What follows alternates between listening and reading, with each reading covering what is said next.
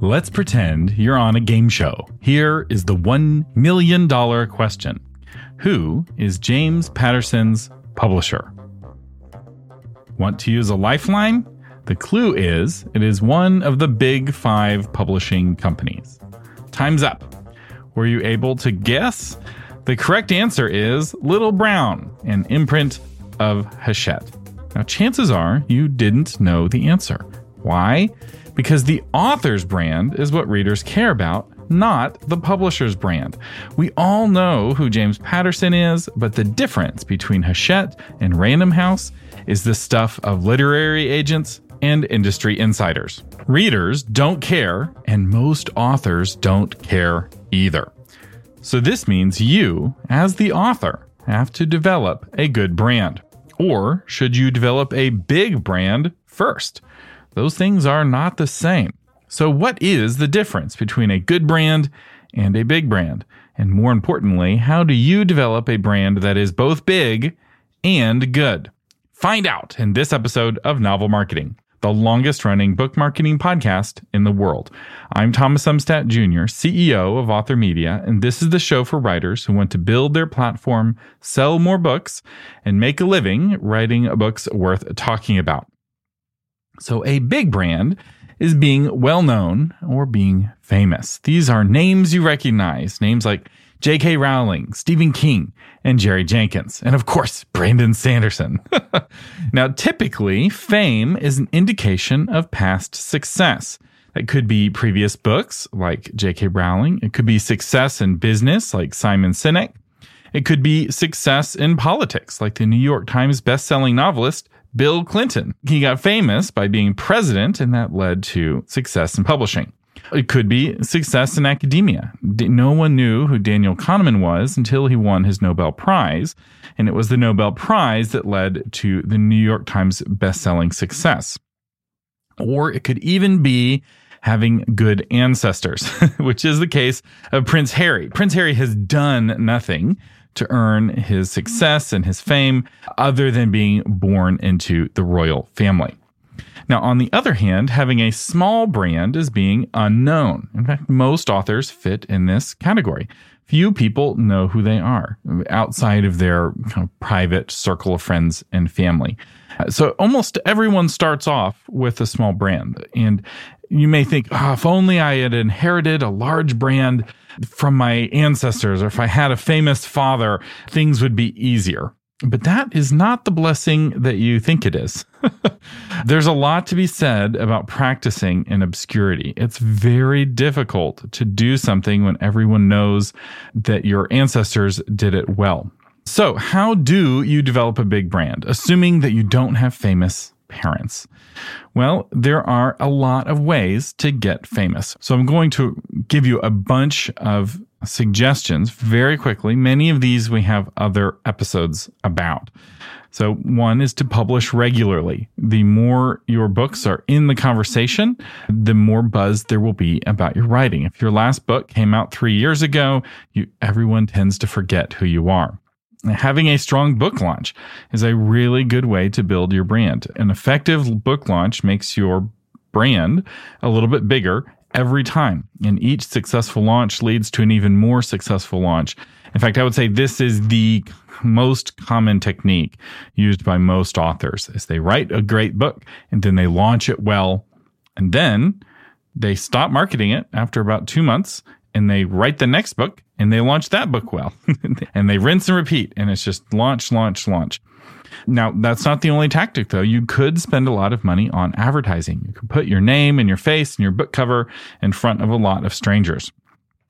You could also spend a lot of money on in store placement. So, bookstores, if you've ever been curious how to get listed in a bookstore, the slots are for sale. You can pay money to get shelved in the bookstore and can get premium placement. It's pretty pricey, but you can spend that money. Some bookstores will even accept that money from an independently published author. Another way to get famous is to embrace controversy. If you put yourself in the middle of a firestorm, you're getting all of that delicious attention. And another way to do this is to attach yourself to breaking news or, or breaking events. So take the opportunity if news is happening around you to put yourself in the middle of that story or go seek it out. And there's some people who really have a nose for this and they have a way of making every news story somehow be about them, or at least they try to do it. You can also do lots of media interviews. So, another good way to become more well known is to do a lot of media interviews on various kinds of media. I recommend starting with podcasts.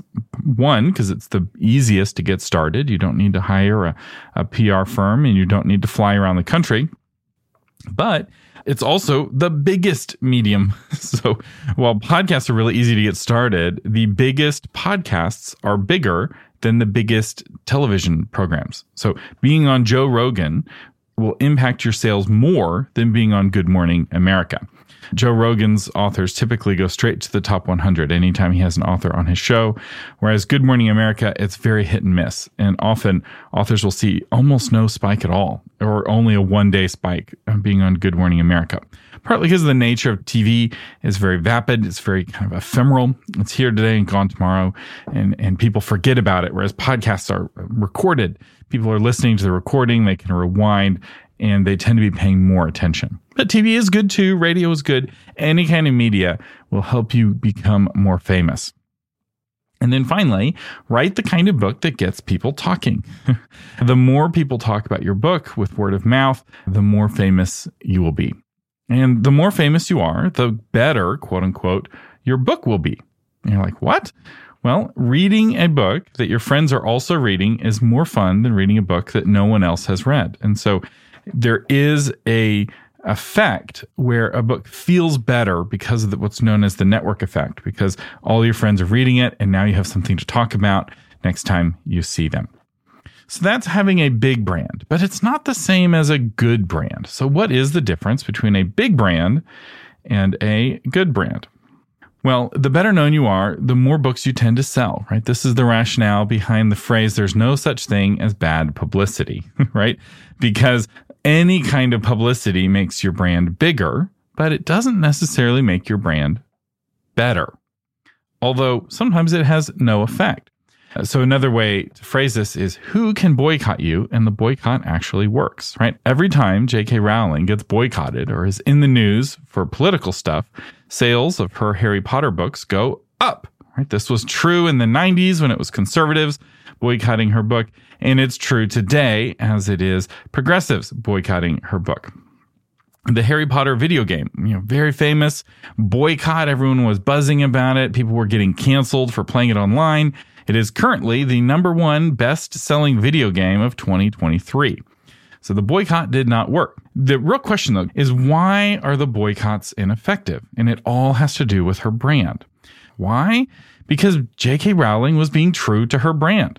Part of her brand is that she is a radical feminist. This is what the conservatives in the 90s don't like, and this is what the progressives today don't like. And so getting criticized for being a radical feminist only enforces her brand promise. It makes her more true to who she is. And so that kind of criticism doesn't undermine sales because most people don't really care. and the people who do have already made up their decision. It's not like someone was surprised, but like, I had no idea J.K. Rowling was a radical feminist. She's been a radical feminist for decades. this is not new knowledge. Anyone who's read her books can see the feminist strains in the writing. Remember, a brand is just a modern word for reputation. So you can be well known or obscure. That's part of your reputation, but you can also have a good reputation or a bad reputation. A good reputation is that you're well liked by your readers. A bad reputation is that you are not liked by your readers. And the phrase here, your readers, is key. Right? There are people who very much dislike J.K. Rowling. For them, she has a bad brand. In fact, every time I bring her up, somebody emails me angrily because they're very offended that I would mention J.K. Rowling in any kind of positive light. But I'm a marketing show. This is a marketing podcast. We look at people who are successful and we look at things that move the numbers in terms of sales.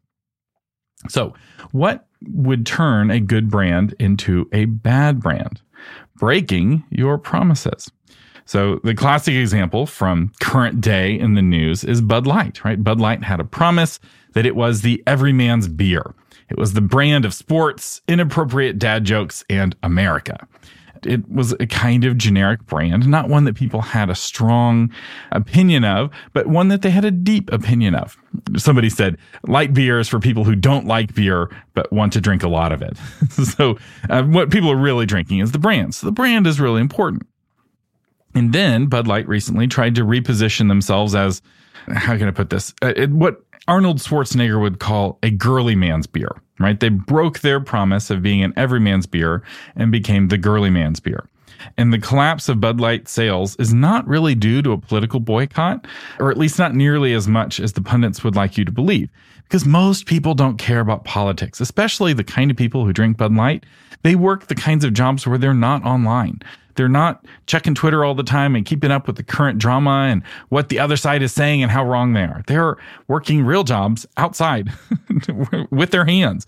And they don't really care or pay attention about that sort of thing, and their consumption of media is greatly reduced but they don't want a beer that makes a political statement one way or the other because they don't care. Remember, something like 40% of people don't vote for president and something like 80% of people don't vote in their local races, right? So most people don't care about politics most of the time and they don't want their beer to say something about politics. Now, other kinds of beer are very political. That's a part of their brand promise and they attract that kind of person from the beginning. And so who thinks your brand is good is really important. And this goes back to what I've uh, been talking about lately on the podcast about picking a Timothy. So in that survey that we sent out, I got a lot of really good feedback. And the number one topic people wanted me to talk more about was branding. And I realized that as I was talking about Timothy, I didn't explain that picking a Timothy is a branding act. in fact, it is like the core element of making your brand a good brand because knowing who your reader is tells you whose rules you need to follow. If you're writing erotica and the cozy romance readers boycott your book, it won't impact sales. And in fact, it might even help sales, right? Because erotica readers are looking for that kind of spicy erotica that has the cozy readers all up in arms, right? And so knowing who you're writing to is really important because you can't write to both, right? You can't write a romance that both appeals to the spicy erotica readers and that appeals to cozy romance readers because what they're looking for in a story is not the same. And you may be like, but it's both romance, right? Surely romance readers just read whatever. It's like, no, you are picking a target reader. And as you write books for that reader, those books are making a promise that your next books are going to be like the ones you've already written. If you've been writing cozy romances and then you write an erotica, the cozy romance readers will be angry they will feel like you have broken your brand promise and vice versa. If you've been writing erotica and then you write a cozy romance, the erotica readers will be unhappy. And what is true in romance is true in pretty much all of the genres. You need to know your reader and know your genre so you know what promises you need to make to appeal to them. Be careful with what promises you make with your brand because you get locked in. Readers expect more of what you've given them. And this is a, a real frustration for beginning authors because they just want to write what's on their heart. They want to write because it's fun. They're a hobbyist, and that's fine. But as you transition to being a professional, you end up getting very often shoehorned into writing the kind of thing that's most resonant for your readers. And if you're traditionally published, you get really pressured by your publishing company to keep writing what's working. You can make minor tweaks and move to some adjacent genres occasionally, but you have to keep producing a certain number of books that pay the bills because the more successful you are, the more people's bills that you pay, right? A book that sells 100,000 copies at $10 a copy is a million dollars.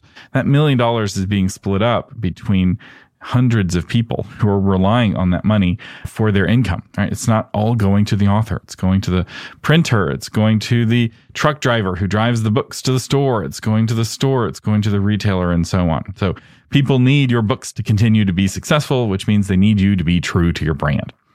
So how do you make your brand a good brand? Well, the first step is to pick a Timothy. pick a specific reader who it is your goal to thrill. They're the person at the back of the room that you're raising your voice to reach. And if you can reach that person, you can reach everyone in between. And then work on your craft until you are able to write Timothy's absolute favorite book, his new favorite book. He's like, finally, oh my gosh, thank you so much. I love this book. This is my favorite book. And then keep writing. And after you write that first favorite book, write his new favorite book, right? Pick a narrow genre, stay in it, thrill Timothy. If you do this, he won't shut up about you. Focus on making each launch bigger than the last. And what you'll find is that by making your brand good, you will also make your brand big. The more you thrill your target reader, the more word of mouth will spread. And so making your brand big also makes it good because people want to read what their friends are reading. But making your brand good can also help make it big because people talk about what they're enjoying. so this is a virtuous cycle. To him who has readers, more readers will be given. To him who does not have readers, even what readers he thinks he has, will get tired and move to a different author. This is why there's such a disparity between successful authors who are making millions of dollars and authors who are making dozens of dollars. And because of this virtuous cycle. And because most authors, frankly, don't have the discipline to either get good enough to write Timothy's favorite book or to be focused enough to keep writing that kind of book. Because it's very easy to get bored and, and want to do the new thing. So I have in the blog version of this podcast episode my brand quality matrix. So in the top left is a big brand that's a bad brand. It's famous and disliked. and then in the top right, we have famous and adored. In the bottom right, we have obscure and adored. And then in the bottom left, we have obscure and disliked. I think it's difficult to be in the bottom left because people can only dislike you if they know you exist. so most authors will fall in one of these other three categories. And knowing where you need to work and where you need to put your focus in terms of branding, whether it's getting bigger or getting better, will help you build the kind of brand that helps you sell a lot of books. If you want some help with making your brand bigger, I have an entire module on branding inside of my course, Obscure No More we go into a lot of depth, step by step instructions on how to build your brand, how to become more famous, how to become more resonant, and how to connect your brand with your writing with your reader. It's a really effective session. It gets a lot of comments from the students as they're going through it. And I encourage you to check it out. You can learn more about our courses at authormedia.com slash courses. And don't forget that June 2023 is Patron Appreciation Month. I'm giving away a free copy of my course, Publishing A to Z. This publishing will teach you how to get published, both as a traditional author, going through the process of getting an agent and an editor, and doing that process based off of my experience being a literary agent. And it also teaches you how to independently publish your book based off of my experience independently publishing my own book. If you're wanting to get published and you're not sure what the next step is, this course will get you unstuck. The course normally costs $300, but right now you can get it for free just by becoming a patron. And if you're already a patron, it's already yours for free. Just go to patreon.com slash novel marketing to either become a patron or if you're already a patron to unlock the course. You do need to claim it before the end of June 2023. So for those of you listening in the future, I'm sorry, the price has gone back up to its price of $299. Let me know what you think of this format. One of the things that came up in the listener survey was that listeners were wanting shorter episodes. So this is a new shorter episode. So I'm not going into as much detail. I'm not giving as many examples. And so let me know whether you like this format, if you want me to do more of these short episodes in the future. The Novel Marketing Podcast is a production of Author Media. Audio engineering by William Umstattd. The blog post is crafted by Shauna Letellier. And you can find that blog version at authormedia.com slash 374. I'm Thomas Umstattd Jr. saying thank you for listening and live long and prosper.